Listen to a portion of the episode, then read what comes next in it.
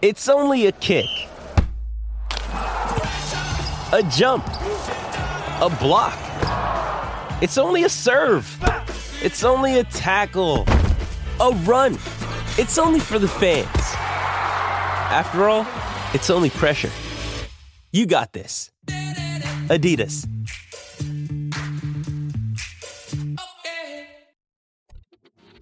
And now, a word from Infirmary Media.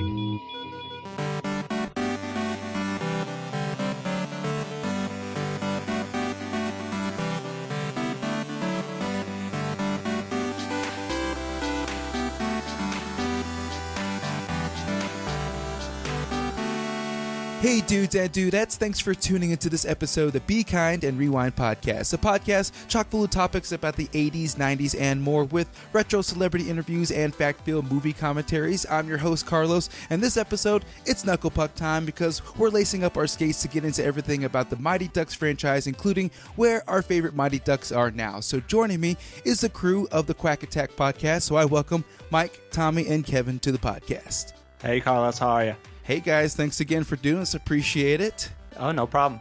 So uh, I saw you guys have been around since 2014, and I, and I've also gone through your podcast uh, episodes and have a variety of interesting topics uh, to get into for Mighty Ducks. So before we get into all that, just want to ask, like, you know, what made you guys start the podcast about Mighty Ducks? Uh, well, so Tommy, Kevin, and I all used to work in the same place, and Tommy and I used to work at night. So we would come in when everyone else was leaving. So it was really us two on the floor, like pretty much the whole night. And uh, we just got into talking about Gordon Bombay and whether he learned anything. And uh, it got into a heated debate. So I came in the next day and I asked Tommy if he wanted to be on the podcast. And is that correct, Tommy? Yeah, something like that. And so we would always just be talking about inane topics. Um, and of course, you know, 90s movies is always going to be up there. And so, uh, That's usually how most podcasts start out. We've just been talking about stuff that, you know, we think nobody else cares about. So we got to let everybody else know about it. And then you find out everybody else wants to know about it. Yeah. So, uh, yeah, I asked Tommy. Tommy said he was down. And at that moment, Kevin just happened to come down to our floor and was just walking uh, in the hall and said, and Tommy just was like, "Hey, Kevin, do you want to be on our pod, our Mighty Ducks podcast?" And he, no questions asked, I might say. he said yes. It was, it was right up his alley. So, and He's been waiting for this day his whole life. Exactly. So uh, then we started from there, and uh, yeah, I guess it's been almost five years now. I didn't is even realize insane. it was since 2014. That's, Yeah. that's a little. Yeah, the rest is history. Yeah, because I, you know, I was checking out, you know, past episodes. I was like, oh, it just kept scrolling and kept scrolling. I was like, man, these guys have been trooping it for for five years. So k- kudos to you guys for for rocking it out. So, what is your process of coming up with these interesting topics? Like, I saw one that was like, uh.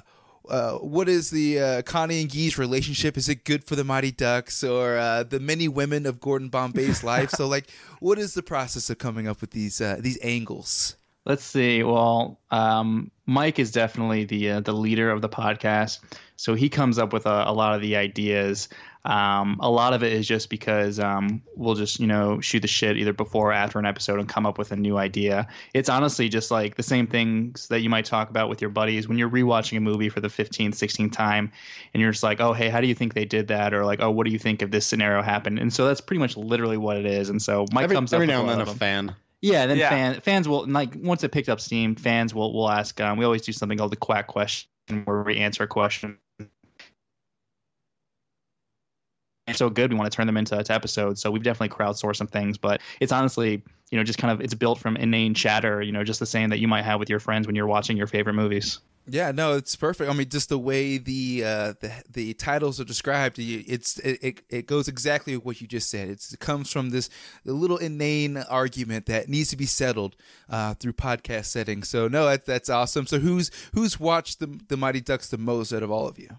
Who's the one who almost needs the, an intervention? Oh yeah, it'll be Mike for sure. Yeah, I mean, so I pull like a lot of gifs and, and a lot of clips uh, to put in the show notes and that kind of stuff. So if you're if you're counting that and you add up all those little moments that I watch like four to five minutes of, um, and, and on top of just the regular enjoyable viewings. Uh, yeah, I'm.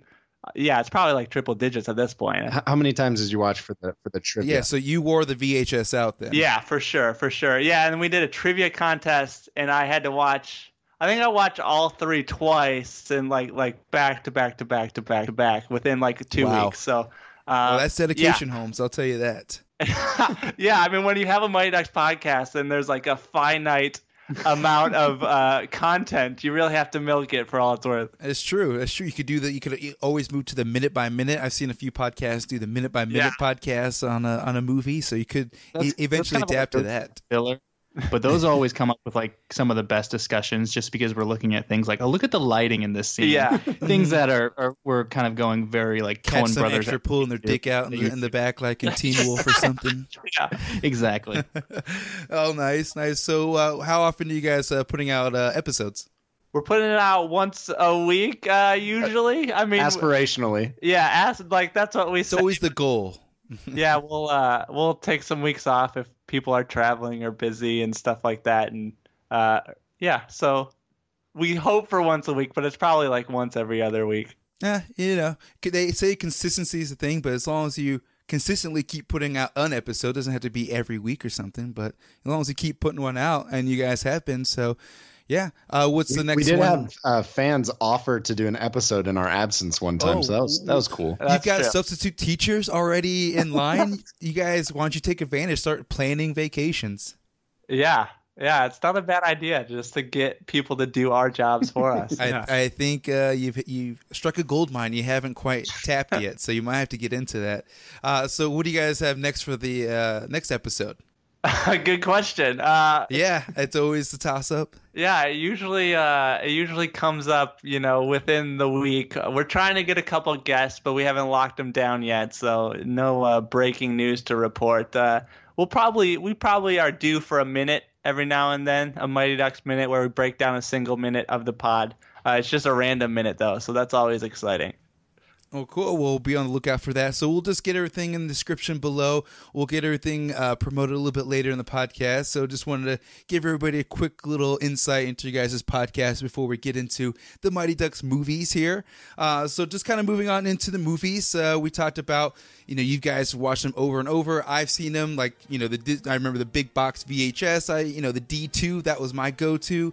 Um, and since 92 mighty ducks has basically inspired millions of kids to play hockey a sport they probably had no reason to be playing but we all you know attempted it in some degree. So did you guys have like a, a hockey like phenomenon or epidemic happen in your hometown after like mighty ducks came out So I, I grew up in southern New Mexico where, where we don't have ice anywhere or snow or anything like that. or So street hockey or some sort everyone's tries to incorporate it to some degree I think my cousin played roller hockey, and maybe that was you know maybe spurred by the Ducks, but uh, not too much of a phenomenon where I grew up. But that's just based on climate mostly. what about you other guys Tommy? Yeah, I, I, de- I, def- I, I didn't play hockey growing up, but I do remember like if if someone was talking about going to play hockey, like the next question was like, oh, like the Mighty Ducks for people who weren't like that big of hockey fans, and so you could definitely tell that there was some kind of infusion, uh, especially for people who um, who might not have been into it. Um, or like just kind of knew hockey as just a sport they didn't really follow. Yeah, for me, I mean, I grew up in suburban Detroit, so it was a big hockey town already. And then you had the late 90s, early 2000 Red Wings who were just dominating. So that played a factor into But I'm sure the Mighty Ducks just sort of led to the general public uh, awareness of hockey a lot more in, in the town as well. Yeah, no, I, that's kind of the same thing with me. I grew up in a, a small town in Kansas, and so you know, no ice and everything. So we did the roller rink situation. So they jumped on the bandwagon. They they formed this whole league, but all the parents forgot or didn't realize how much. Uh, hockey equipment actually costs, like the how expensive it actually is. So, like you would think that all your friends are going out, but once they get to the tryouts and they give the whole sheets of the breakdown, the prices, like half the people leave and stuff like that. So it wasn't quite. It it had the hype going in, but it didn't quite pan out like they wanted.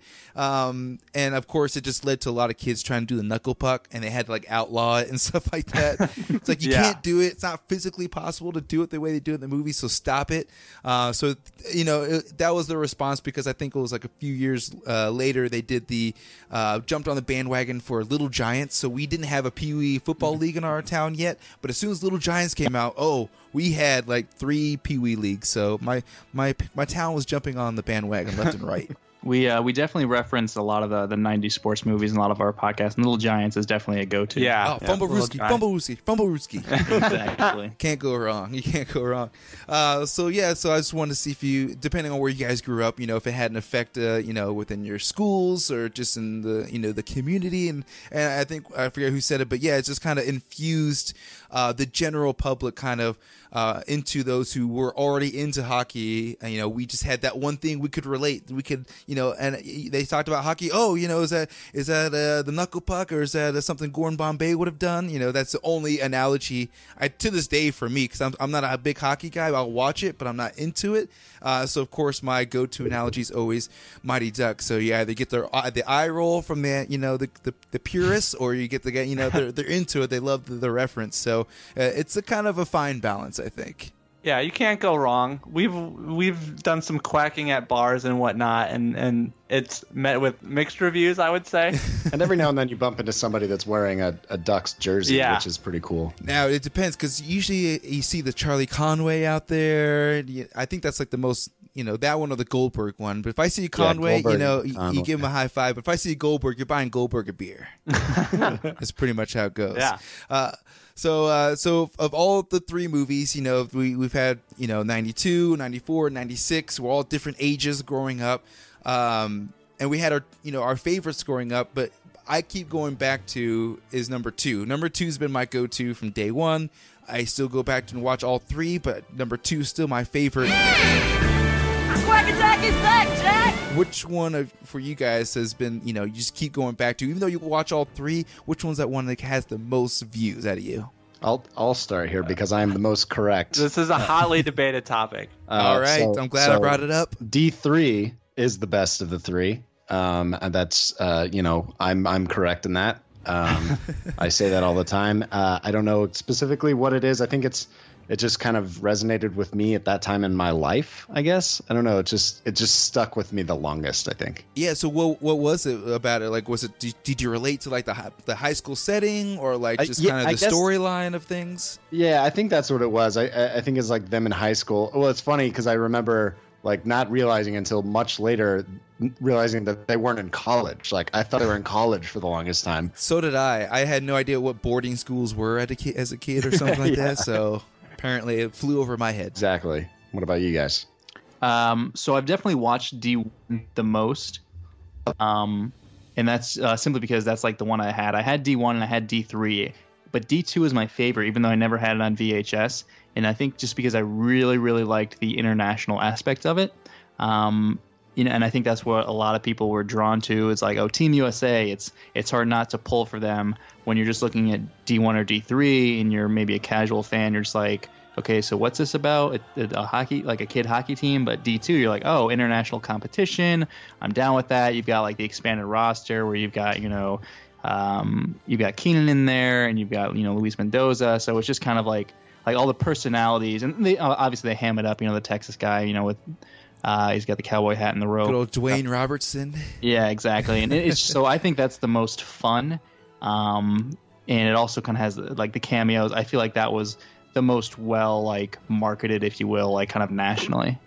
Yeah, that was my favorite growing up, and yeah, I just liked all the different teams and the new characters and that kind of stuff. I will say, as an adult, going back and rewatching D1 and then D2, like D2 is like a blatant repeat of D1 with just like different Just colors. higher, just a little higher stakes. Exactly, exactly. So that, like, if you're gonna be like a super critic about it, then yeah, you you have to uh, discount D2 there because the storylines are pretty much the same.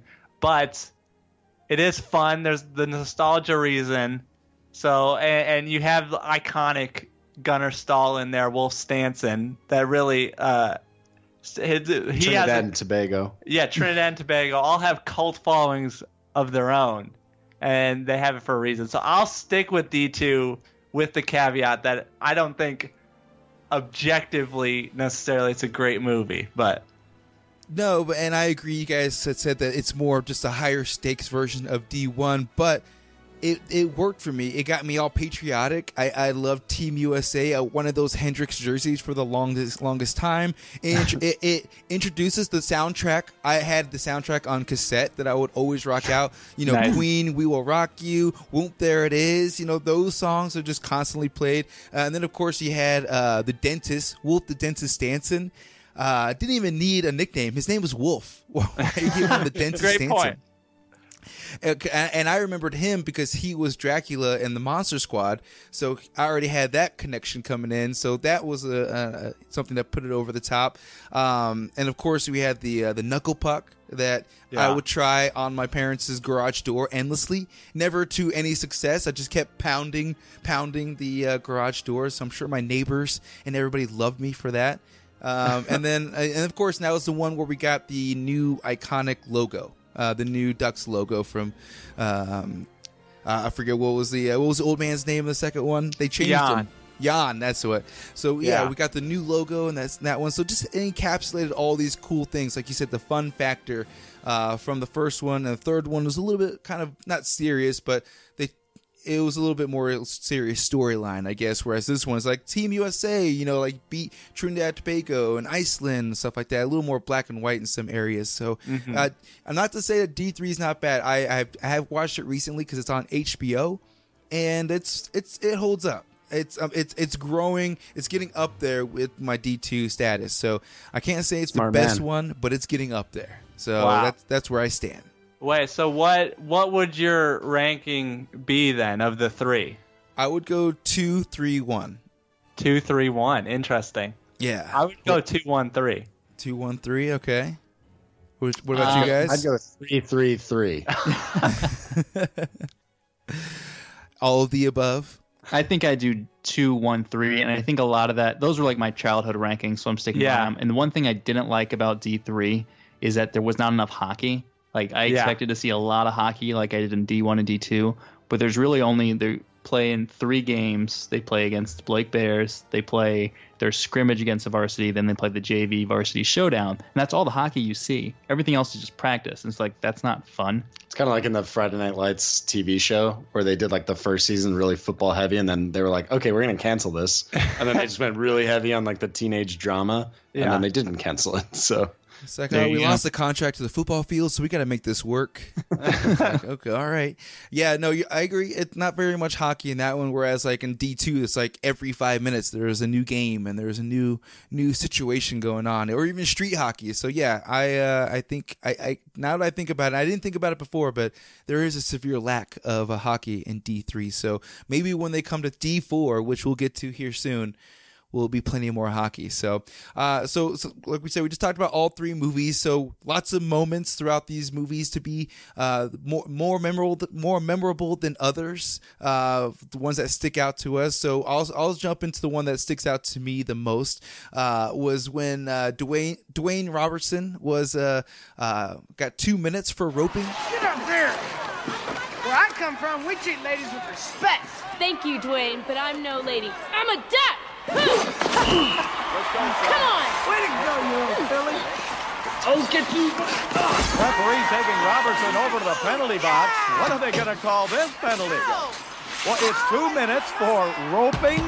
That's a new one on me. uh, for Yeah. I, which is something I thought you could do in real life. You know, as a kid, you could just jump out in the middle of a game and rope somebody just to protect your uh, protect your teammate. But apparently, two minutes for roping is the severe penalty, the severest penalty you can get in hockey, not getting tossed or penalized any any other way. So that one was always just because like he's he's sitting on the bench, no helmet, has his rope with him. Like who has the rope on the bench, but he's got it there. I mean, he's a true cowboy, I guess, and and then he makes his way out there and ropes the uh, the Icelander. But you know, I, I always kind of thought that Guy Germaine should have been that one because wasn't Connie his girl? Yeah, there's I mean there's a lot of controversy in terms of whether Dwayne was trying to make a play on Connie there. That's what I'm saying. Yeah.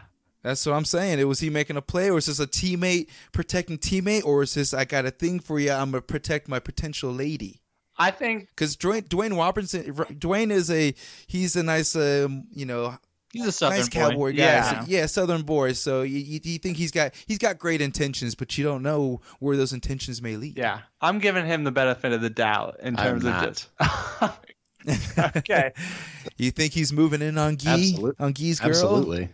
Yeah, I think so too. When I when I rewatched the scene after I I picked it as my scene, I was like, man, Dwayne's moving in on Connie. I think because there's a little extra extra wink. I think, and his ears were flicking a little bit extra too. I think so. Uh, that was that was my mo- most memorable moment is watching Dwayne get two minutes for roping. What about you guys? I think mine is uh, it's, it's still in D two. It's it's after I guess spoiler alert after the Ducks win, and then um you know Gunnar Stahl skates over to to Wolf the dentist Stansson, and Wolf says you know you lost it for me, and then he you know counters back with a gr- great line just you lost it for yourself, and then you know let's go shake their hands. You lost it for me. You lost it for yourself. Let's go shake their hands. It's just very very uh, like that stuck with me as a kid. I was like wow like he just stuck it to his coach, and then he was like such a a sportsmanlike guy. So that whole penalty shootout and then ending with that. Uh, that was my most memorable scene, I think, in the entire trilogy. Yeah. Yeah, it's it's definitely one. My my wife and I use that line like religiously. Like we'll just say, "Did you lose your keys? You lost them for yourself." We'll just like just kind of that'll be our comeback to most everything. And yeah, uh, it's it's a line that even at at, the, at that time I used it just in daily daily life, and a lot of kids who didn't watch D two didn't know what the hell I was talking about. But yes, that is a very quotable line that I uh, still use to this day. Uh, for me, they they typically revolve around humor. Um, so all the all the pranks in D three, but it, it, it this and this is gonna be this is gonna sound a little silly, but um, my uh, probably the one that sticks out to me most, and I still use it all the time today, is when somebody asks me a question, like if they didn't hear something, I re- I respond with something about a shrinking sphincter, which is what uh, Russ tells uh, Dwayne whenever they're at the at the uh, like intro pep rally in D three. Um, I don't know. I've I've just always found that line to be infinitely quotable. Yeah. Yeah. I would. s- We'll use it as much as possible. it's a good one. Yeah. And he does use it quite frequently. Yeah. and it's sort of like thrown in there. It's not like a big like line in the movie, but it's it's it has the desired effect. Uh, my first thought was also the you lost it for yourself, but I'll throw out another one. Um, the touching of the ice after Hans dies. It always got me. Uh, Mm. I yeah, I uh, I may or may not have have done that to honor some relatives in the past. So uh, Norwegian tradition lives on, I guess. There you go. Awesome, awesome. Well, yeah, so all cool moments. Um, like I said, I just wasn't sure because so many throughout the three. I mean, we picked mostly what from two. Did we had we had any from three? We had uh, the shrinking sphincter from three. The shrinking sphincter from three, and then uh, and then the touching the Also ice from three, yeah. yeah. All right. Well, awesome, man. So th- so now now I want to get into the next step. The Mighty Ducks 4. You know, they keep talking rumors that they're thinking about it, you know, it's production or storyline. We're going to do this job for them now. We're going to come up with synopsis uh, for Mighty Ducks 4 and I'll start out with mine. Okay. Um, so, starting out, Adam Banks, aka Cake Eater, is an NHL bust who never lived up to his potential.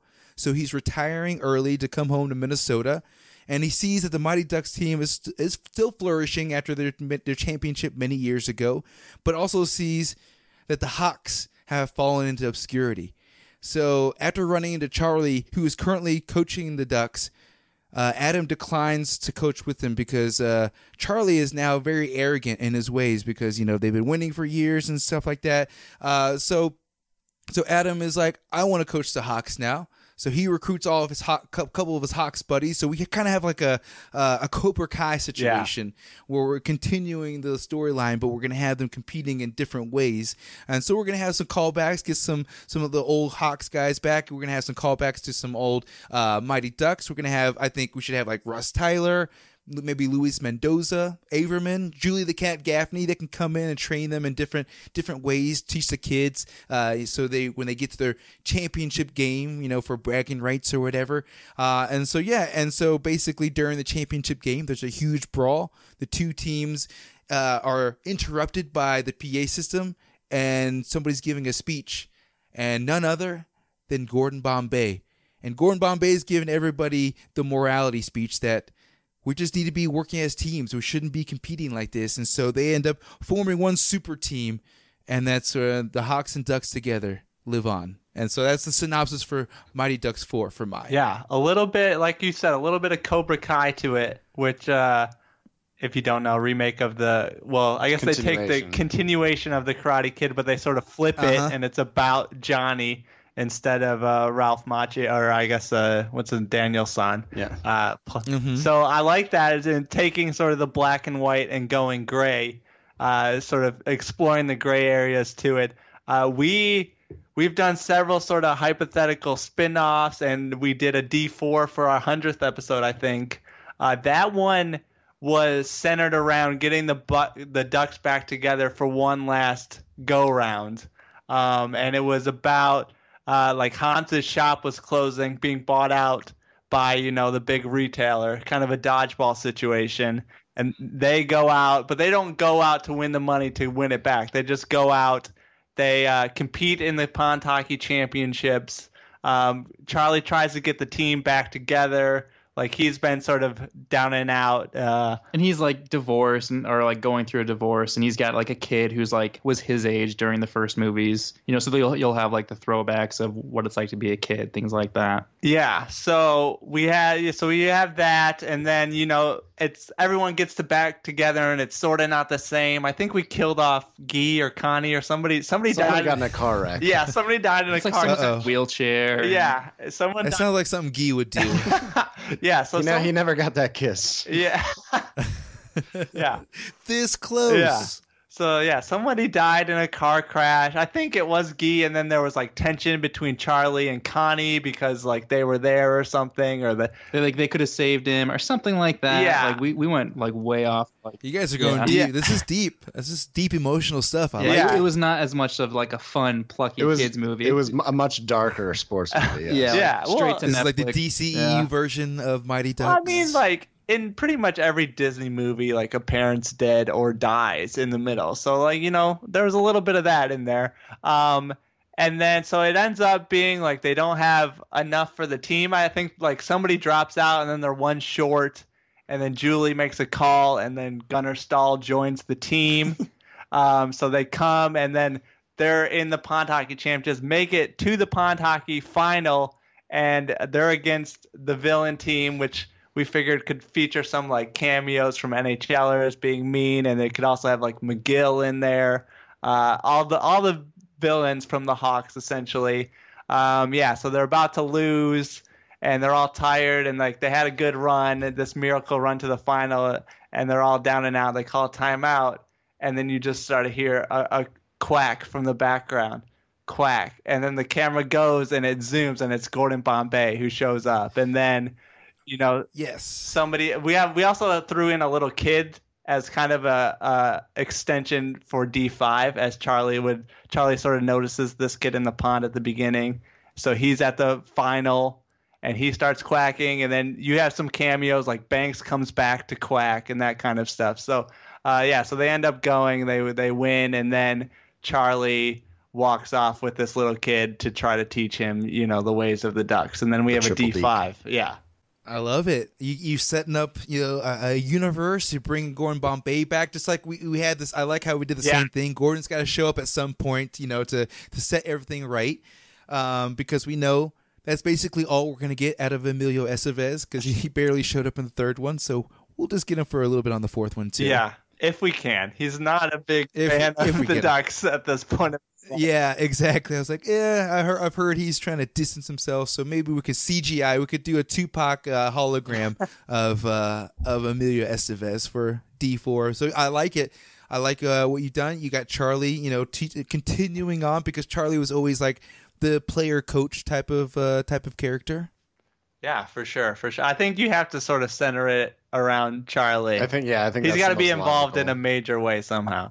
He's like the Luke Skywalker. It's like you kind of have to form the story a little bit around him. No matter what you do with it, it's got to still form around Charlie somehow. So I, uh, I I did really like in your version with um going back to the Hawks. I didn't even think about that, and and Charlie being like a you know a cocky son of a bitch, you know, coaching the the Ducks, really like turning the tables, and you know how the Mhm. Hawks would essentially they took Banks in the first one, even though they shouldn't have gotten him because of the boundaries, and like Charlie maybe is doing the same thing now to the Hawks.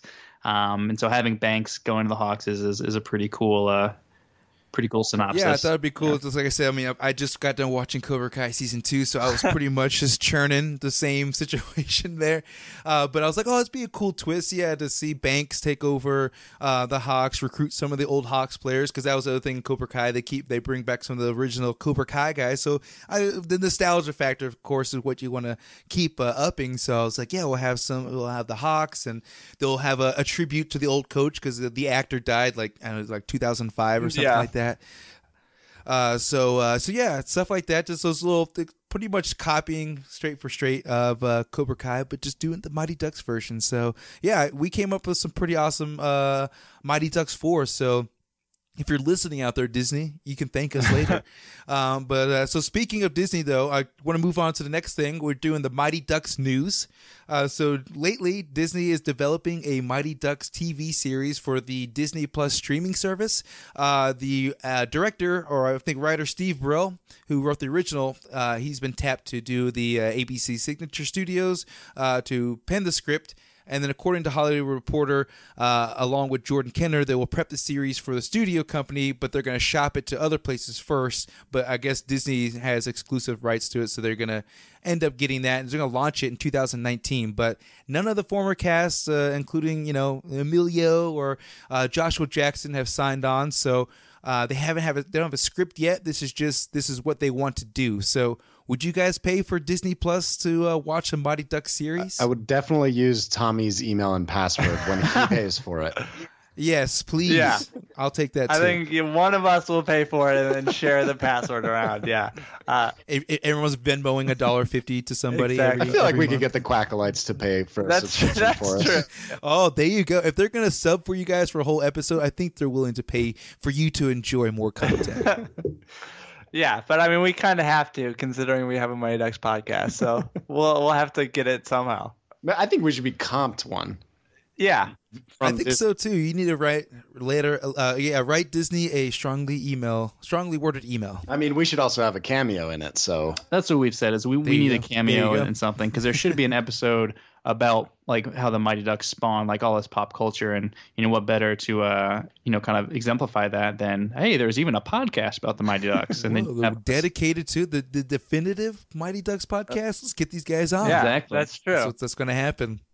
Yeah, I for me it's hard because Disney Plus or Disney's opening like their entire vault. They're getting all their movies, you know, opening the vault like they had been saying for so many years. Uh, and so all their movies are going to be on there. Uh, the Mandalorian is uh, going to be exclusively on there, and then now this Mighty Duck series. So it's like at first I wasn't like into it, but now when I read about this Mighty Duck series, I'm like, I got to hear more news about it, but I'm more intrigued now. Uh, and it's like I think another 10 8 10 dollars or something like that, which is not that much, but when I already have like seven other streaming Yeah. services, I can't I don't know if I want to add another 10 12 bucks. So it's tough. I, I may have to hear about it before I jump in. I won't maybe get it right at the beginning, but I'll maybe wait a little bit. I'm not sure if this is Disney or not, but there's a Sandlot series coming too, right? Is that mm-hmm. Disney? Yeah, I don't. I'm not sure if it's Disney or maybe Warner Brothers or somebody, but yeah, they're developing it or it's about to come out. I think even. So fingers crossed on that because you know how that always works out. Yes. yeah. Uh, so if we had the show, which characters would you uh, guys want to make a make a comeback? I think as many as possible. Yeah. Um, I would want to make sure. Now, obviously, it's it's Disney, so like who knows? But don't like you know Disney their their roles in life essentially. Um, and so I, I think uh, we'd want to see some like grittiness to it and like talk about divorce or or death or things like that. So I think Charlie is like like the number one kind of like must have. But I, I think after that, everyone would be really keen to see what Russ is up to. Watch out, boys. It's knuckle puck time.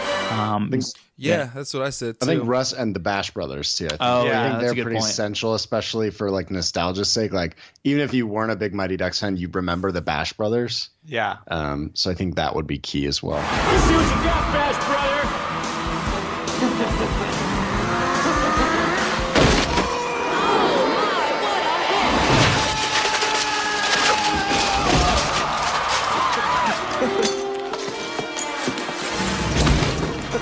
Ha ha. Now that's clearing the garbage. Hey, man, we're just getting warmed up. yeah, I agree. Russ Tyler, I had him because he just brought that new life to the team, and he had that trash talk, and of course talked about the knuckle puck.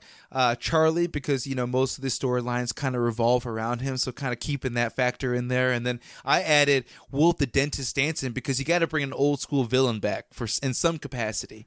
So maybe they can bring Wolf back. Yeah, that would be fun. I'd like to see Gunnar Stahl get involved. I'm I'm a big Gunnar Stahl fan. So yeah, you guys have been touting Gunnar Stahl. Yeah, hopefully he'll make a comeback. I mean, hell, he came back in the third movie as a completely different Yeah. character, which blew my mind. So uh, maybe we'll see him somehow in some other capacity. yeah, that would that would be fun to have him be a different character again in like every sort of season or something. He comes back as like a different race or ethnicity in this. Uh, this, like whoa. Uh, okay, well, what about some storylines? What are some like some callbacks or maybe some new storylines you guys would want to see? Um, I know we talked about maybe Charlie being in like a dead end like office job or something like that. Um, so I think Yeah. that's something that could be uh, be part of it. We also want to like introduce new characters. So maybe his like coworkers could be new characters, and like one of them is already coaching or something like that. Yeah, we had a whole uh, episode about this TV series as well. I think we sent Charlie to Mexico, and then he oh yeah, he uh, yeah he meets a little kid playing hockey or Oh, yeah. doing something. We in actually the fleshed it out pretty well. Yeah, and then they become Los Patos Poderosos, which is the Mighty Ducks in. Spanish, and then Awesome name. yeah, and then they come back for the they eventually like qualify for the Junior Goodwill Games, and that's like the end of season one or something like that. I totally forgot that we did hilarious. this. Yeah. and I'm I'm 100 percent on board still. and we and we had talked about like him, I guess meeting like a single mother, and like that was the um the, like the kid's mom or something Yeah. like that was like the impetus for him wanting to coach or. I so that you can imagine, think about think about like cool runnings at the beginning of it, where they like don't know what they're doing, and so you could have like a lot of those like fun elements, A lot of hijinks. Yeah, for know. sure. Yeah, a fish out of water situations. Yeah, exactly. no, that sounds that sounds awesome. Mine would been uh, focus on uh, a few Mighty Ducks players like Adam Banks, uh, Dwayne Robertson, or Dean Portman, who make it to the NHL, but they also are on the Anaheim Ducks team. Oh. So they make the transition from you know Pee Wee to uh, international team to now the professional team. So kind of get maybe uh, kind of see what the professional life is like as a as a With duck with Carp with professional Carp as the custodian. Uh, Yes. uh, and, and Mr. and Mr. Tibbles uh, has to come back in some regard as well. Oh, Mr. Tibbles, are you all right? Oh, I, I I have the cheeseburger, fries, and chocolate shake, please. Uh, and then the other one I had was uh, to go through Gordon Bombay's journey from child hockey prodigy to almost making it to the Oh. NHL, uh, to where like they show him, you know, on his down downturn, he becomes a lawyer, and then like the final episodes are him like becoming an alcoholic and getting that DUI that leads to the community service to where he's coaching the Ducks. So that'd be like the end of it. So like the journey from like a kid being like a really awesome hockey player to still thinking he's got it until like the last possible second and he gets injured and you know he can't do it and that's gonna deal with his the aftermath where we get into real serious like the emotional, the DUI, the alcoholism kind of a thing, uh, and then leading up to the end where it's like oh he's going to meet this uh this new team that he has to coach now. I like that, and, and you got like a Rogue One element there where you kind of connect the two storylines. Yeah. and so I like that a lot. Yeah, filling in the Yes, and after I said that, I was like, man, I should write this out. This one might actually work somewhere. I think we um we had a spin off about uh, Coach Orion in the third one about maybe what was that one? Yeah, well, Coach. Oh, Coach Orion. That was our Lifetime movie. Um, it was yes. I don't remember what happened. I remember we cast the late the old lady from Everyone Lo- Who Loves Raymond to be his mother, and then we found out she died after. So, um, yeah, he, it was something about him. Um, I think it's because you know his um his daughter was in a wheelchair, so I think it might have been like hi him going from like and she walks again or something. like a I don't know if we went that far, but I think a little leap of faith like action. him like kind of being like um he was having trouble at home. He was kind of like living the life of a pro athlete. Yeah. Um and so like you know not really spending time with his family and then like maybe like drinking too much things like that partying and then his um his daughter gets in this accident and then it's kind of like oh and the team's moving and but he decides to like hang him up to stay with his family is kind of the ending. So he like gives up his career for his family, and so that's kind of like the whole. And then like he gets introduced to the Ducks, of course. So that kind of like nice arc of you know self-sacrifice, but you know staying with your family. So that was kind of like our our Rogue One situation, if you will. Yeah, well, we got to get a writer's room going. telling you.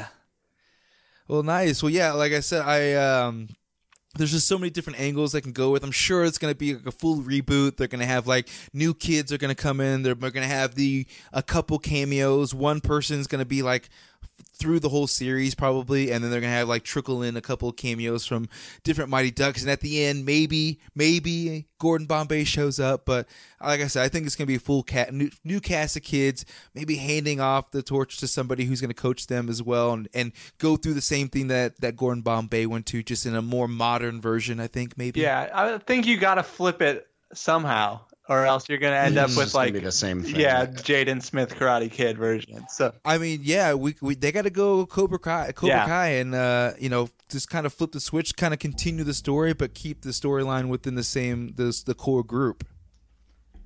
So I like we'll see. I mean, they said it's coming out this year, so we're, we're already almost halfway through the year. So hopefully, before too long, uh, we'll see this uh, Mighty Duck series, uh, and then we'll be getting one of your emails and passwords for our Disney Plus uh, login. yeah, So Michael put in the show notes. Annie up, Mike. uh, so, uh, so moving on to one more thing before we get into where the Mighty Ducks are now. Uh, I found some mind-blowing facts about the Mighty Ducks. I'm sure it's not going to blow your mind because you guys are experts in this field, but something that kind of blew my mind that you could maybe can elaborate on. So the first one that I saw was that Elden Henson, who plays Fulton Reed, and Garette Henson, Guy Germaine, are brothers in real life. How is it that I, I it took this long for me to realize this? yeah, it's a little known uh, sort of deal. I don't even think I knew that. Oh wow. I think I fig- once we started doing the podcast, I think I learned that. But um, yeah, I think they, I think like everyone talks about how they read to be Fulton Reed and stuff like that. So I don't remember the story about how they both went. I know I think they both went separately, and then they didn't tell anybody that they were brothers until they got cast. And they made uh, uh, Elden dye his hair black, so they have a little, little more. Because you look at the face now, you can you can see it because they have a side by side. You're like, okay, I can see the brothers, but like with his black hair and then Guy's blonde hair, you just you just no like distinction, no like you know thought about Yeah. it, no second thought. Yeah, I never like put two and two until like in the last few years when when Elden kind of has made his comeback in, in Daredevil. I'm, th- that blows me away that he he was a Bash brother, not with his brother. yeah, not, not with his actual. That's what brother. I'm saying. That they left Guy out. Man, I bet he was. I bet he was pissed at home. so, uh, so that was the first one that blew my mind. The uh, next one was the writer Steve Brill. Uh, apparently, really, really wanted to play Gordon Bombay so badly that the studio was like, "Fine, we'll give you this bit part where you're getting your ass kicked by Bo- Bombay in a court scene, basically as a consolation, so he'll shut up about it." Wow, I see. I did not know that. I didn't know he wanted to play uh, Gordon. We had Steve Brill on, and he did not talk about that. No. Yeah. No, that's crazy. Yeah, apparently, like, uh, and I read in multiple things. They're like, yeah, he really wanted to play Bombay. They're like, we not, it's not going to happen, but you can have this uh this little bit part. We'll have to ask him next time he's on. Yeah. There you go. Get that's uh, the the first question. Why did you lie to us? yeah, yeah. I do remember him talking about how um, Bombay was supposed to be in like an interracial relationship, and Disney had to Disney axed that in his first uh, script. Uh, so he they had to get rid of that because I guess it was it was too early. Yeah, it was like I would uh, like to see some of those scripts because I've heard they've had some weird dark ones. Yeah. Yeah, yeah. He said it was much darker than what they They were supposed to lose. Yeah, they were supposed to lose in the end for sure. Yeah. Mm, well, yeah. Well, maybe we'll get the uh, that leaked uh, a Zack Snyder Mighty Duck version uh, from, Yeah. from Steve Brill. Uh, so so yeah. Uh, so another one uh, I saw that there's a deleted scene from D two uh, during the Rodeo Drive uh, situation, or when they were running around Rodeo Drive. That Marc Maron was a angry valet that they apparently messed with at, at some point during that whole situation, but they deleted it. So Marc Maron was in uh, a Mighty Ducks movie. Yeah, I he talked about it on his podcast once, and I think I I uh, that's where I learned it. There's also a famous sort of deleted beach scene in D2 where uh, uh, Team USA and Iceland meet up on the beach and end up getting into a big fight, that kind of stuff. If you look what? at yeah, if you look at the D2 trailer online, there's like a little uh, maybe five seconds of the ducks at the beach. So uh, yeah, Is there like a deleted? Is it on YouTube? Maybe like a full scene that was deleted, or is that just that one clip? Is all we have? I've only seen it in the trailer. Uh, there are novels about the Mighty Ducks that explain the beach scene. They're insane. I highly recommend you check those novels. You gotta let me know about those. I gotta, I gotta see those. Yeah, there's all kinds of different storylines, and uh, in D three, Greg And Goldberg name changes? Yeah, Greg Goldberg becomes Gary Goldberg. It's insane. It's one of our greatest finds on the pod, really. That is amazing. So I have to I have to get those names. So uh, so yeah, well I'll have to see if there's any other uh, deleted scenes out there. And the the last one that I had uh, was the actor Vincent LaRusso who played Adam Banks in the trilogy. Uh, he originally was cast as a lesser kind of a hawk player, but he got promoted because the child actor who's basically playing his part got fired because he was a, being a nightmare on set, bullying all the all the kids, uh, and apparently had a stage mom who thought he was like a, the next Marlon Brando. So they kicked that kid to the curb, and then Adam, uh, well, Vincent became Adam Banks. Yeah, so this is kind of like uh, we always say that the white whale for our podcast is to find the original Adam Banks, and so kind of every uh, every person who we have on, we we ask them about this, um, and so we um we pretty much have it like confirmed, but not not enough to I guess um, to say who it is. But it's our goal to have that person on the podcast. And and we've heard a lot of different variations about what Yeah. exactly went down. Was it like his mom was like being a pill, or was it he was being like you know a dickhead, or, or what? Yeah. Everyone has a story about the original Adam Banks and or his parents. There's a story that he was shooting pucks at uh, they had like an Olympian the like from the 1980s come out to like teach them and he was like shooting pucks at his chest and stuff like that. Um yeah, so we uh, we're in the process. I'm I'm trying to get the original Adam Banks to respond to me so he can come on the podcast. But yeah, that's a, Yet to be confirmed. Okay, is he still a working actor, or is he like a, a civilian? I believe he's a civilian, but he might be doing some acting stuff on the side. It's not like he's uh, like Leonardo DiCaprio or somebody like that. He's got to take a break from his yachts and his models to come on the podcast. Yeah. you know. Exactly. Yeah, no, well, that's awesome that uh, you you guys know the, the lore behind that, and that the the OG Adam Banks could be out there somewhere, or he is out there. You found him, was just trying to see if you could get him on the podcast. I I've had um, Matt Doherty on uh, uh, Les Averman, and you know I never brought that up, so I'll have to maybe just send him a DM or have him on for a third time and just talk about that and say we're talking about what happened to the OG Adam Banks. What was the story? We got to confirm it. There's all kinds of myths and lore out there. We got to put it to bed. yeah, friend of the pod, So- Matt. Matt is a good guy. He's been on our pod a couple times as well. Beautiful. See, who else have you guys had on?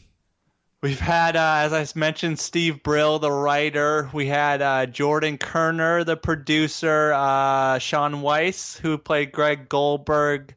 Um, we had the kid Casey Garvin, who played Larson on the Hawks. Uh, Scott Whyte, Gunnar Stahl. Uh, Aaron Schwartz, who And played. Scooter. Yeah, Gunnar Stahl and Scooter for Scott Whyte. And Scooter, that's right. Yeah, uh, we had Aaron Schwartz, who played Carp. Yeah, Um, we had Dwayne on. yeah, we had uh, Ty McClary who who played Dwayne Robertson. Tammy Duncan. Yeah, uh, yeah, Jane Plank who played Tammy Duncan. So you've almost got the whole team. You're, you are you marking it out Ace Ventura style on on like Exactly. a, Yeah. a picture? Yeah, we've also had some interesting stuff from like behind the scenes people. Uh, the the technical skating advisor Jack White's been on a couple times. He's got some great stories Big from. big friend of the show. Yeah, great friend of the show. Yeah, he's got some great stories from on set and costume designers and all kinds of people like that as well. And and Adam F. Goldberg just as a bonus. Oh yeah, big Mighty Ducks fan, Adam F. Goldberg, uh, creator of the Goldbergs TV Beautiful. series. Yeah, yeah, exactly. I still still can't get enough of that show. Hopefully that show runs forever because I can take 80s and 90s nostalgia all day. um, well, awesome. That's uh, quite the list of guests. So awesome for you guys to, to get all those people. I mean, over since 2014, it's been building this uh, nice resume of uh, of episodes. Yeah, that's that's the goal. Once you get one person, it's a little easier to get another person. So Yeah, I, I felt that way too. When I first started, I had a couple people, but as soon as they, I think they see that you know you've had recent people or other people like from the same movie or in the same kind of you know genre, they're like, okay, let's do this, let's rock it out. So yeah, it makes it a little bit easier to get those yeses. Um, so now that was the mind-blowing facts I want to get into. Now we're into our final segment is the where are our Mighty Ducks now? And I'm sure you guys have talked about more than a few of these characters and what they're doing, what they're up to now. So you could even update some of the information that I may even have here. Uh, so I picked a few of them. We didn't get we're not going to get into every single Mighty Duck. We'd be here until midnight if we uh, if we did that. Which I could talk about Mighty Ducks forever, but I also have dinner and a cat to feed, so you know I can't exactly stay on forever. But uh, just kind of getting into you know some of the uh, some of these actors to see what they're up to now. Uh, the first one, you know, we'll talk about the most popular one we always talked about is Joshua Jackson as uh, uh, Charlie Conway. Charlie! What the hell is the matter with you? When I tell you to do something, you do it. You got it? Look at me. You got it? Can't make me cheat. So I guess this was his, you know, second movie ever. Stole the movie from Jake Gyllenhaal, who I, I don't know, he couldn't do it. Do you know why Jake Gyllenhaal couldn't do the movie? I thought his parents didn't want him to do it. yeah, I think he said on the Howard Stern show that he got the part and then he pulled out because his parents didn't want him to do it. I think we asked Steve Brill about it. He doesn't remember Jake Gyllenhaal actually being like offered the part. He thought it was a process, but yeah, I think it was his parents who said they didn't want him to do it. They let him do Bubble Boy though. Hmm. That's just a classic. I mean, no, I that's what I'm, I loved the, the Bubble Boy. It's just such- such a weird like what were they weighing on the, and their decision is kind of what I was what I was guessing. But uh, Bubble Boy all day, classic underrated uh, Jake Gyllenhaal movie. If everyone loves her, if loves his great performances now, then you got to watch some Bubble Boy. It's kind of like uh, Chris Evans in another teen movie. That's probably his Oh. best role. I just the- I just the- the now made that connection. Oh yeah, I, I, I only referenced him in uh, not another team movie, and then he had to go and become Captain America. I was like, all right, I guess uh, that's the other thing I have to reference him is. Uh, but uh, so Josh, of course, was in all three Mighty Ducks movies, but then he went on to, uh, you know. The teen horror demographic, the late '90s teen horror demographic, like Scream 2, Urban Legend, Cruel Intentions, The Skulls, like all those movies, like back to back to back. But he wasn't like a, a major character, but he was, an, you know, a, a big enough character that I remembered he was in it. That's basically it. uh, but then, of course, went on to Dawson's Creek, which I have not watched one episode of. Do you guys? Are you guys Dawson Creek? I uh, I fans? was when I was younger, and that show is just like so melodramatic. It's just like just really lays it on thick. It's hard to Yeah, like I mean, sit I'm- and I'm watch not- I'm a ton not- of them. I, I don't hate it or had nothing against it at all. I was just like, you know, it just wasn't my thing at the time, and I think uh, maybe it's too late for me at this point. Yeah, I did love the Skulls though. Skulls was one of my favorite movies. Oh yeah, with some uh, some Paul Walker. All- all yeah, R.I.P., R.I.P.. R.I.P. R.I.P. Paul. Um, but uh, and then of course in 2002 he was arrested uh, at a Carolina Hurricanes ice hockey game uh, for after a quarrel with a security guard. A quarrel, I guess, is a nice way. Probably shoved him or maybe punched him in the gut or something. Uh, but he was charged with assault, uh, fray, and being intoxicated and disruptive, and having a .14 blood alcohol content. So, Respectable. But they just yeah, you know, they dismissed the charges if he, you know, attended some some classes and things like that. The the traditional celebrity treatment when it comes to stuff like that. Uh, and then in 2003, 2008, he was kind of in some B movies, nothing too great. Uh, but then he went on to be Peter Bishop in Fringe, which I hear is a good show. I just never watched it. Do you guys watch any of that? Uh, no, but uh, Tommy and I worked at the college paper together, and we used to get weird like uh, press kits from the Fringe, and one of them was like a big box, and all it had in in it was a tiny bottle of Tabasco. That was it. Wow. I just remember that. I don't know, but I now, never- if I ever watch a show, I'm gonna be on the lookout for Tabasco everywhere. Like, where where is the connection? We'll see. Well, then in 2014, 2018, he's basically he's been co- co-starring in that Showtime series, The Affair. Um, I've seen uh, ads for promos for it, but I, I've I've never watched it. It looks like you know one of many serious uh, shows that's probably going to be too close to home. Uh, so I don't feel like watching it, type of thing. Yeah. it's just like, oh, it looks awkward. I don't want to watch that. Uh, and then, uh, so the most recent thing that he's going to be in is uh 2019 in May, uh, end of this uh, this month is going to be a mini series with Netflix called When They See Us.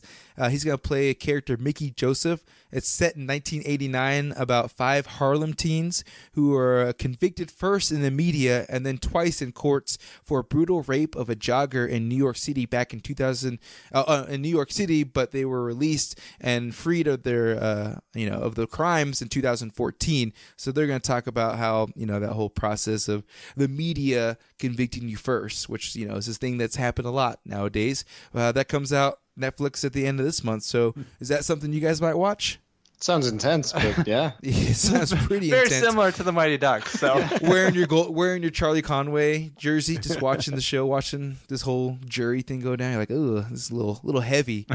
Um, so yeah, Joshua Jackson. You know, I know he's still more of a popular type of actor. Um, he's still working, doing all kinds of stuff. So just wanted to give some people a little update on good old Charlie Conway. Uh, but the next one is a guy you guys have had on, Shaun Weiss. Well, we have a goalie, Goldberg. All right, bring him on, man. I'm ready for this. Come on, show me what you got. I'm the man. I'm the man. Oh, oh, help. Um, you know, started acting young as Elvis on Pee Wee's Playhouse. You know, got the role as Goldberg. Uh, they initially, I guess, he only had like only one little line. He's going to play some Eskimo player, and then of course, I'm sure his personality came out, and they wanted to give him more lines. Is that kind of what really happened? yeah, so he said that he was going to play a character called Atuk, uh, the Eskimo goalie. Yeah, he had one line, and then he was uh, just funny. He said he was just sort of mean to the adults, and they thought it was funny, so they started giving him more lines, and he grew into uh, Greg Goldberg there. Yeah, I mean that's I, I think the same thing happened with Matt. He said that you know with the whole like Rob Schneider bit that he was doing that wasn't really in the script. They just he, he was doing it on the side, and I guess they wanted him to to keep it going. So yeah, it's just one of those. I guess if you act out, you might uh you might get more lines. You might get a SAG card, uh, as they say. Uh, but after uh, after Mighty Ducks, of course, he was another iconic '90s movie, The Heavyweights, uh, which I still quote. You know, to this day, lunch has been canceled due to lack of hustle. Deal with it. You know, I, I say that more often than I should, but uh, still rock it out and still classic. I I have to watch at least once a year. Do you guys still rock out heavyweights on a on a constant rotation? I think Tommy literally quotes it once a week by saying "speed" every time I'm ready to go on air. yeah. Every time I ask if we're ready to start recording, Tommy's like, "Speed." Yeah, Heavyweights is, is an excellent movie. I remember um, I like got it on DVD in college and like made all my friends watch it, and then we got like really drunk, and then we watched it in Spanish. So, and so it's just as good in Spanish if, if you want to do that. Written by Judd Uh, Apatow. Yeah. Yeah, that was the other one. One like later on, like you see the name as a kid that means nothing, but now looking back, you're like, wow, thanks, Judd. You know, got a little uh, helped out with some of our childhood. And the other thing too, uh, with uh, heavy or not heavyweights, but going into this next role was with um, what was it in uh, Freaks and Geeks? Uh, he played you know small Oh, character yeah, Shaun, but recurring character, yeah. yeah, and I remember seeing him in that show. I was like, oh, Goldberg, nice, you know, being in the band with all those guys. And it was just like a nice. They just kept bringing in all these actors that we had seen growing up uh, through like you know heavyweights or or Mighty Ducks or stuff like that. So it was cool to see Judd Apatow kind of trickle in those those type of actors, and Shaun uh, was definitely one of them. But yeah, he had made appearances in like Sabrina Teenage Witch, Saved by the Bell, things like that. So kind of sporadic work throughout like the the mid 2000s, and then um, you know of course we've heard recently of the the arrests uh, in 2017. Uh, it was 150 days in LA County Jail for petty theft, uh, but only served 12 thanks to overcrowding. So thanks for all the all those people there. Uh, and then five days after his release, he was arrested again uh, for possession of the controlled substance of methamphetamine uh, in Burbank, and he was sentenced to 90 days. Uh, and then it was arrested the weekend of August 3rd, 2018, for public intoxication. Following that arrest, he declared that he was entering rehab. So hopefully. Shaun is getting some help for himself and turning things around. Yeah, uh, well, we agree. Uh, yeah, when he was on the pod, he was still funny, still had the comedic timing, but yeah, it just needs to uh, get on the right track there. So we're all rooting for him. Yeah, it's just crazy. It's kind of like, like I remember hearing it's like back to back to back. It's like, what's going on, man? It's like, what are you doing? Like, because he does like uh, stand up comedy too, right? Is he still does that, or did he, He, do he that? also did a web series with Ron Jeremy. yeah, Ron, Jeremy was his dad or something. yeah. Nice. So yeah, and he yeah he was doing stand up comedy. I think right now he's just focused on rehab. I haven't heard from him in a while, but Yeah. uh, yeah, I think uh, what he posted was that uh, Aaron Lohr, who played Dean Portman, actually drove him to rehab. So Well, good, good. Well, um, it's good to hear the ducks are flying together, uh, flying each other or driving each other to rehab. You know, in one sense or another. So good. I'm glad that uh, you know that he's getting that help because, you know, everyone always likes to make light or make the memes about you know his picture and like how you know how different he looked from when he was a kid. But you know, as a person who needs help, you know, and I'm glad that he's doing that. agreed. So, uh, well, well, the next person that I, I felt everyone needed to know about was uh, Julie the Cat Gaffney. Julie, you got the fast glove. I know this kid's move.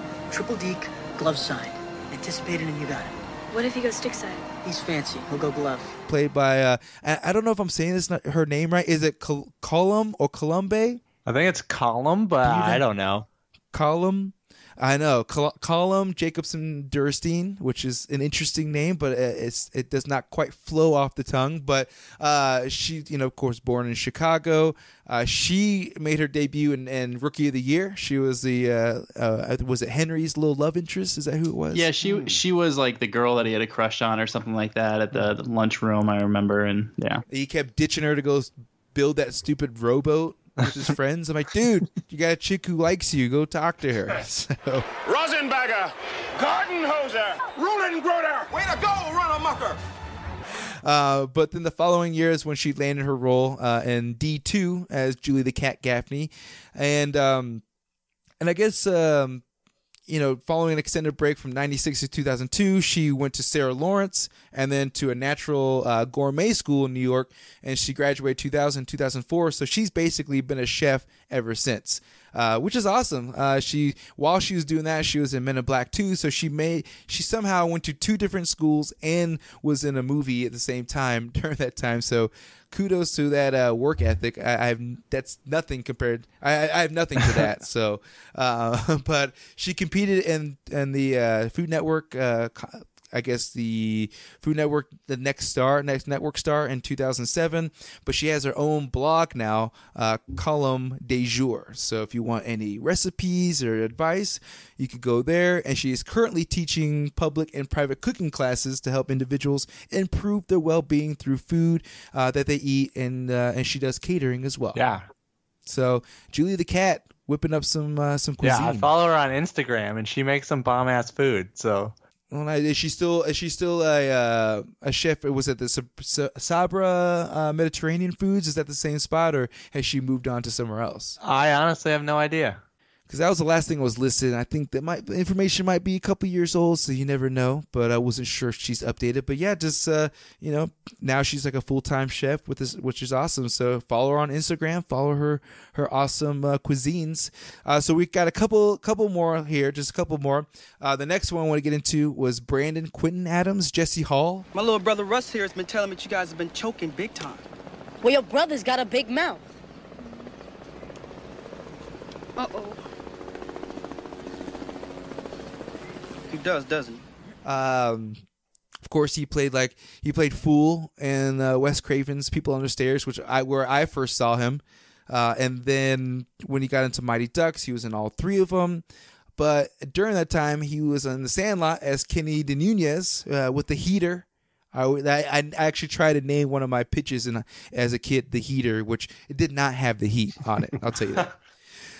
Uh, but uh, yeah, of course, he was in Mighty Ducks um, from 95, 98, and he had small roles in like Boy Meets World, Sister Sister. But one of the crazy things that I read about about him was that in 2002, that Brandon uh, was with one of his friends, Merlin Santana, who was in Moesha, Steve Harvey Show, and Cosby Show.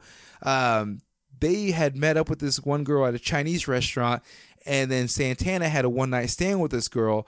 Well, the girl wanted to, you know, continue the relationship afterwards, and he did not want to. She was very upset with this, so she goes and tells two of her friends that Santana had raped her. And so they come back, they go out and they look for both of these guys afterwards, and they end up shooting at their car. Um, Brandon has, you know, he's driving off, uh, you know, get to safety. He gets to safety, even though he's been shot like a couple times. Uh, but unfortunately, his friend didn't make it. All over this one stupid lie and you know he's been dealing it with it for years. The the shooters you know of course got you know life sentences. The girl got like 10 years in prison because or in juvenile because she had lied and she was only 15 years old and when she's told them that she was 18 so all kinds of nonsense going down at that point. So he'd taken a break from from acting you know just to get to just recover mentally. Uh, but from 2005 2007 he did voice the character of rye in the Kingdom of Hearts. So just to recoup from all that and come back into working is a huge thing did you guys ever hear about that that happened to him I knew his friend had died and he was like in the car or something like that. I didn't know the whole backstory though, but that's a that's a crazy story. story. Yeah. Yeah, yeah. When I read the whole thing, like, cause I was looking up just like little stories, like, oh, what are they up to? And then you just kind of see like Brandon Brandon Quintin gets shot, friend dies, like, whoa, whoa, and then the whole story was just nuts. The more and more I kept reading it, the more I was just in awe that it actually happened. And uh, so yeah, so you know he dealt with that for a few years. He got back into doing some voiceover work. Uh, the last thing he was in was like a a small short film, like Stuck in the Corners is what it's called, back in 2014. Uh, and then he's going to be he was in a series back in 2018 called Reborn, but there's no really no series no uh, episodes available, so I don't I think it's more of an idea than an actual thing. But last year he did do the uh, the stadium tour, the national stadium tour with the Sandlot, uh, all the Sandlot squad. They're doing the 25th anniversary, so he was jump. He was definitely getting into the nostalgic vibes in that regard. But I don't know how much he would get into it with the Mighty Ducks. They they got to have some they got to have a, an anniversary coming up at some point, right? 25. Hey, we're, we're on 25 this year if, if we go D2. Yeah, so they had a D2 anniversary. The Anaheim Ducks actually had a, a sort of 25th anniversary of D2 where they, they screened the Mighty Ducks and then they brought out a ton of them uh, at one of their games to drop the first pucks, I guess. So uh, yeah, it was a big deal. They got all the, the crew together and everything like that. So uh, yeah, it was, it was fun to uh, see everybody donning the D5 jerseys and that kind of stuff again. Definitely, definitely. Well, it was uh, was was Brandon out there? Did he make it out there for that one? that's a good question. I, I off the top of my head, I did not see him, but that uh, that doesn't. I wouldn't be surprised. He, he looked there. like he was being a good sport about the Sandlot one, so I wouldn't be surprised if he jumped in on that one too. So yeah, Brandon sounds like a great guy. Just unfortunate he had to go through that that uh, tragedy uh, with his with one of his really good friends. So hopefully we'll see him uh, on some uh, some more anniversaries or maybe into something else soon. Uh, so last couple here we got Matt Doherty that we talked about. We both have had on our podcast multiple times.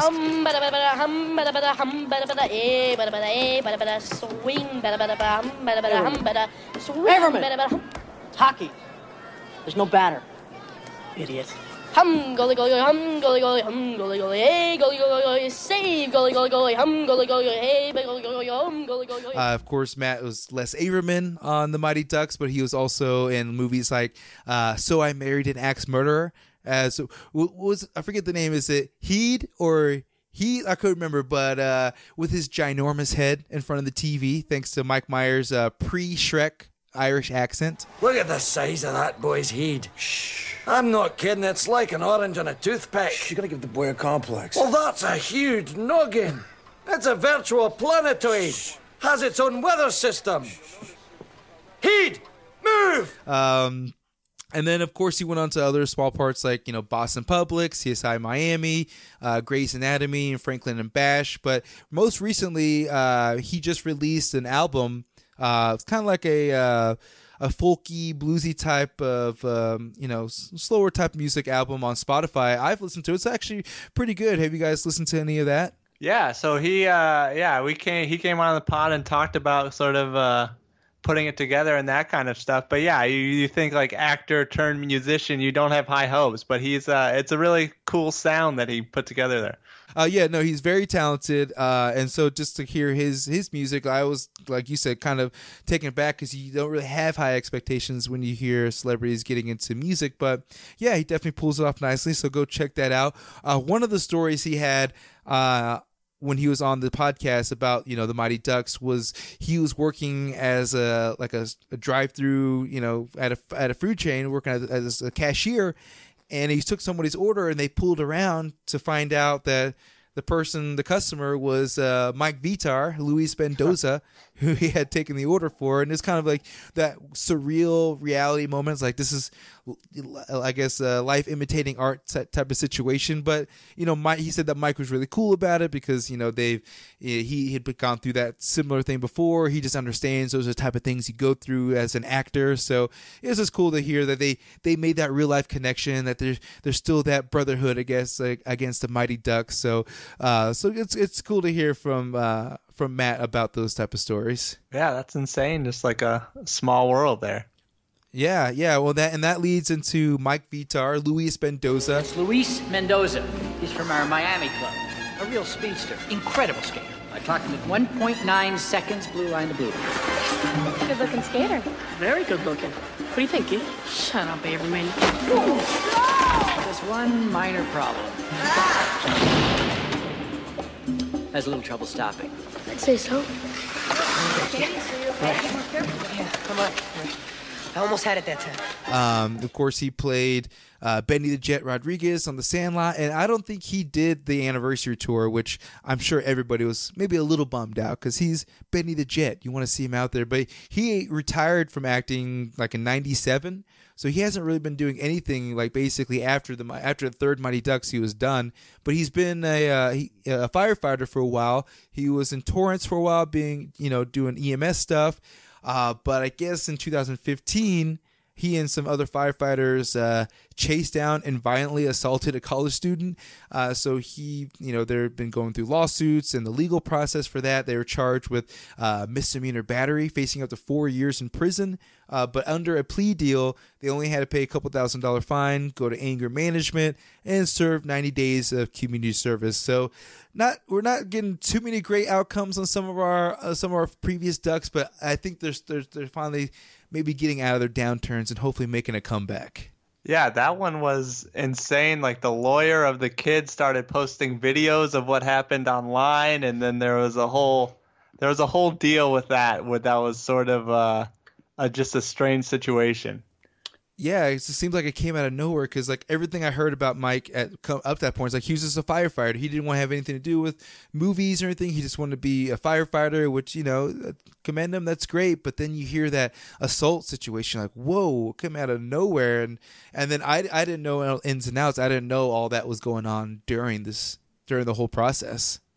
Yeah, I think um I think before um that that uh, that whole thing happened, I think Mike had reached out and um, like didn't you reach out to the fire station or something? Yeah i reached out for to the fire station to uh, have him on for an interview and the the communications person said that uh, he didn't want to do it. And so that's that's the only contact we really had uh, well lisa you've got di- you got direct contact somehow. He told you no, no through somebody. Yeah.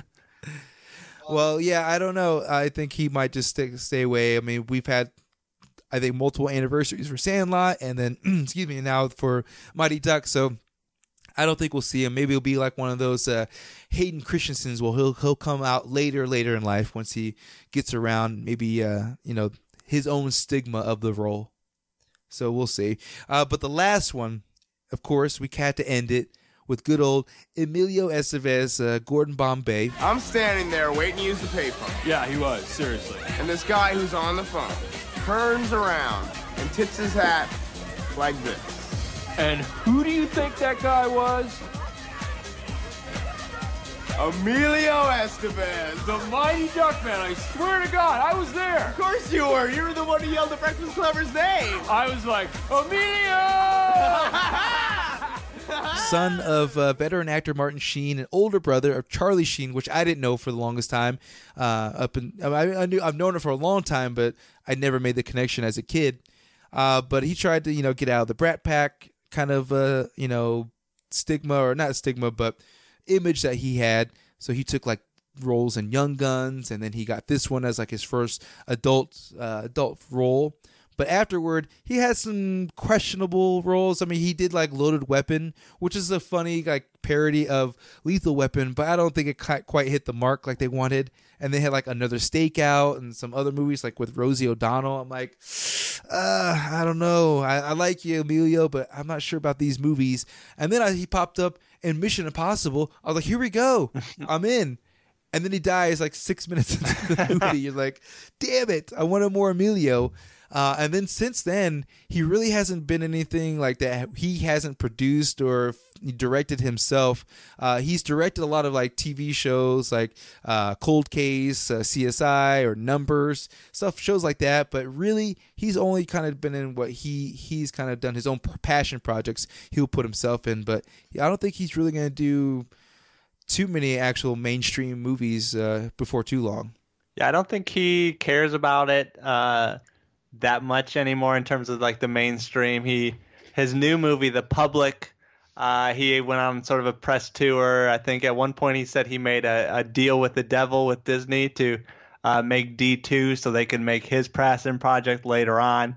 So yeah, he's more about uh, the movies that uh, quote unquote matter uh, more than just the the mainstream, I guess, uh, just romper romps like the Mighty Ducks and heavy. Yeah, and kind of I had read too that that was part of the reason he had taken just that small bit part in D three because he wanted to finance, you know, a passion project. So that was part of the deal. It's like, okay, well, I want this set amount so I can, you know, finance my movies. So he'll he gave him one week of shooting basically for that that last cameo. So yeah, you're right. I think he's pretty much over it and just kind of uh, ready to move on and you know keep directing, which you can't say never at this point because we've had actors who were in something you know 1985 and now they're re- they're doing another sequel 35 years later or something like that so like we can never say never that they'll never go back to the role yeah he may come around well, I mean, yeah, he we'll, may come we'll around. see That's we'll all we see. do. I, I wouldn't hold your breath, but he may it may happen. So, uh, but uh, so yeah, so that was all of the where are they now when it comes to the Mighty Ducks. So uh, I appreciate you guys rocking that one out for me, and that was pretty much the episode. That everything I want to get into the episode. So. Uh, again, thank you guys for being the best flying V a guy could ask for when it comes to talking about Mighty Ducks. Uh, so let the listeners know where they can follow you guys on social media and uh, subscribe to the podcast. Yeah, so at Quack Attack Pod on Twitter, Facebook.com slash Quack Attack Pod. You can go to the quackattack.com. That's our sort of home base. You can uh, listen there, subscribe, iTunes, anywhere you get podcasts, really, we are. Uh, we got a shop with some of our own gear, our own designs that are Mighty Ducks related. So uh, they're designed by Kevin. He just gave Mike a weird look. Kevin gets the credit. There. Yeah, so yeah. we have the ideas.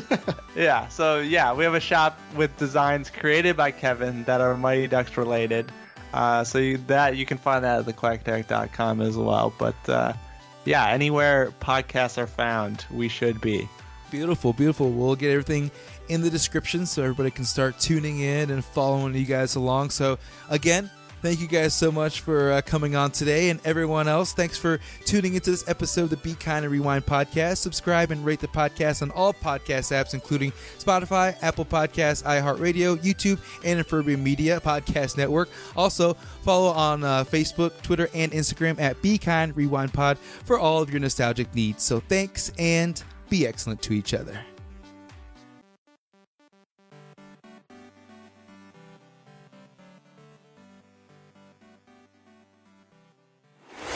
Infirmary Media.